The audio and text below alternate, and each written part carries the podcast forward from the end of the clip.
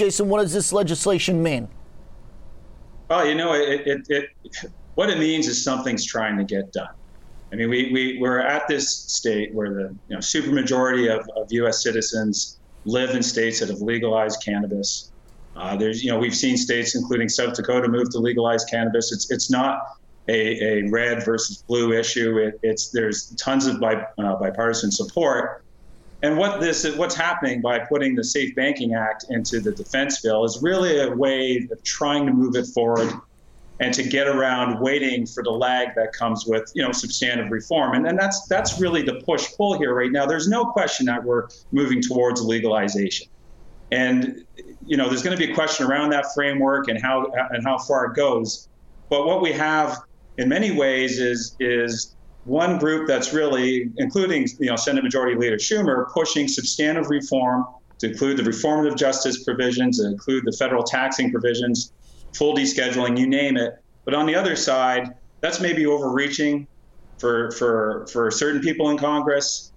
And so there's but there's this recognition that we need to do something now because we can't have hundreds of thousands of people working in a in, in a cash business that creates all the public safety uh, issues that come around.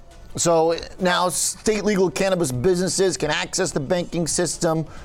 And uh, that has been something that uh, folks have been looking for a key uh, point of uh, legislation that would mark this uh, kind of further embrace to your point here that you're arguing, Jason. I'm curious that we're not seeing some of the stocks move more than they are. Any uh, thoughts on why the reaction seems to be pretty muted in markets? I mean, I heard a lot of people talking about how banks should be the first place to really signal that there is a wider embrace coming. How come it's so quiet in the market?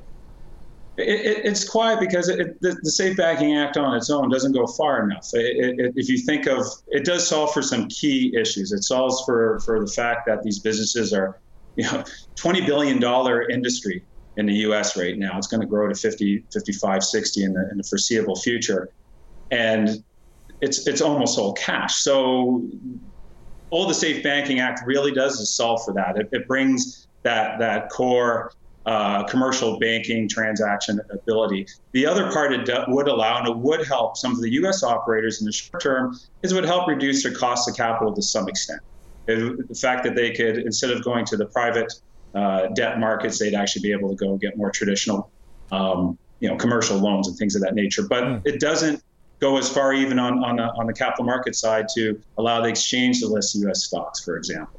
Uh, so it's not going to, it, it, and you're still going to have the federal illegality. So we don't know what the business model will look like once we go to interstate commerce and how disruptive that could be to, to the industry in the U.S.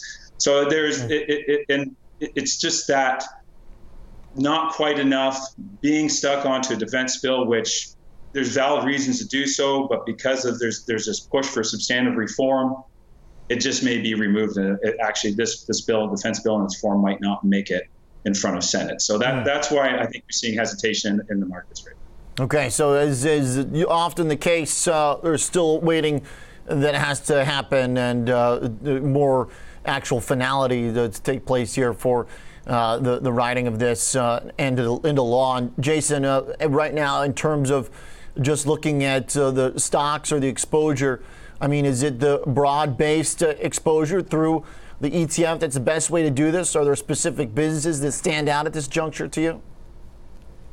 Yeah, you know, it, it, it's the ETF is proving to be a great way to play it, and and there's different cannabis businesses are going to benefit in different ways depending on the lag. So there's there's a lot of U.S. operators right now that are fine with with the delay. It allows them to build in their states, you know, create a bigger moat around their businesses. They become more entrenched. They have time to build their brands. The big risk to a lot of the US MSOs is that we do have legalization quickly, and then you have, you know, the constellations, the Altrias, the, the, the you know, the the uh, British American tobaccos of the world. We, you know, Anheuser Busch, Molson Coors. You have the big alcohol giants coming in. You have the tobacco companies coming in that understand branded products and distribution. So the longer those guys are kept at bay, the better it is in a, in, in a certain way.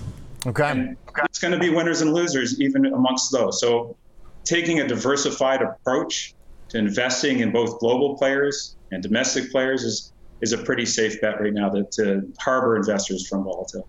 All right, we're going to trade with that in mind. Thank you, Jason.